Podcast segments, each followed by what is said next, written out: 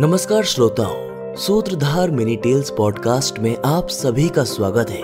मैं हूं आपका दोस्त निष्कर्ष वाजपेयी और आज हम आपके लिए लेकर आए हमारे पॉडकास्ट का ग्यारहवां एपिसोड। दोस्तों, एक बार नारद मुनि पांडवों के पास गए और उनको भगवान विश्वकर्मा द्वारा बनाई गई एक सुंदर महिला तिलोत्तमा की कहानी सुनाई।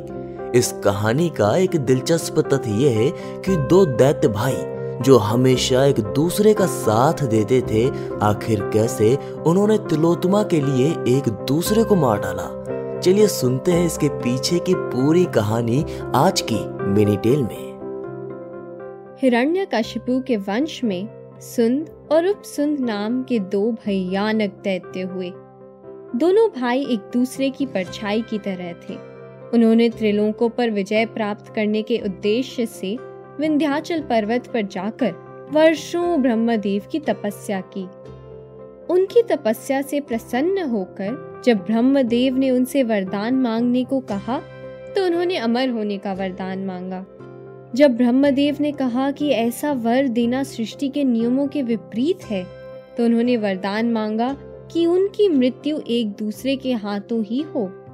ऐसा वरदान मिलने पर दोनों दैत्य और भी ज्यादा उत्पात करने लगे और तीनों लोकों के वासियों पर अत्याचार करने लगे। सभी देवगणों ने ब्रह्मदेव के पास जाकर उनसे मुक्ति का उपाय पूछा तो ब्रह्मदेव ने विश्वकर्मा को आदेश देकर एक अलौकिक सुंदरी बनाने को कहा।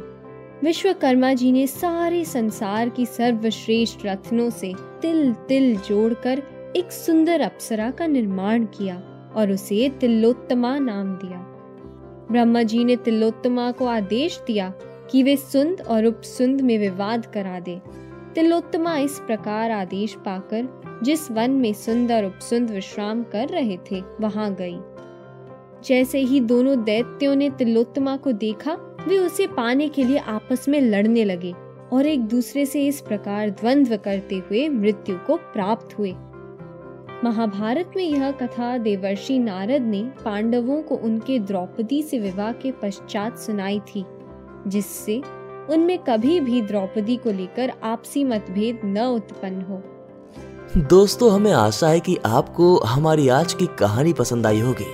हमारे पॉडकास्ट के अगले एपिसोड में आप सुनेंगे कि आखिर अर्जुन को उनका गांडीव धनुष कैसे मिला। ऐसे ही दिलचस्प और छोटी छोटी पौराणिक कहानियाँ सुनने के लिए हमारे पॉडकास्ट सूत्रधार मिनी टेल्स को फॉलो जरूर कीजिएगा।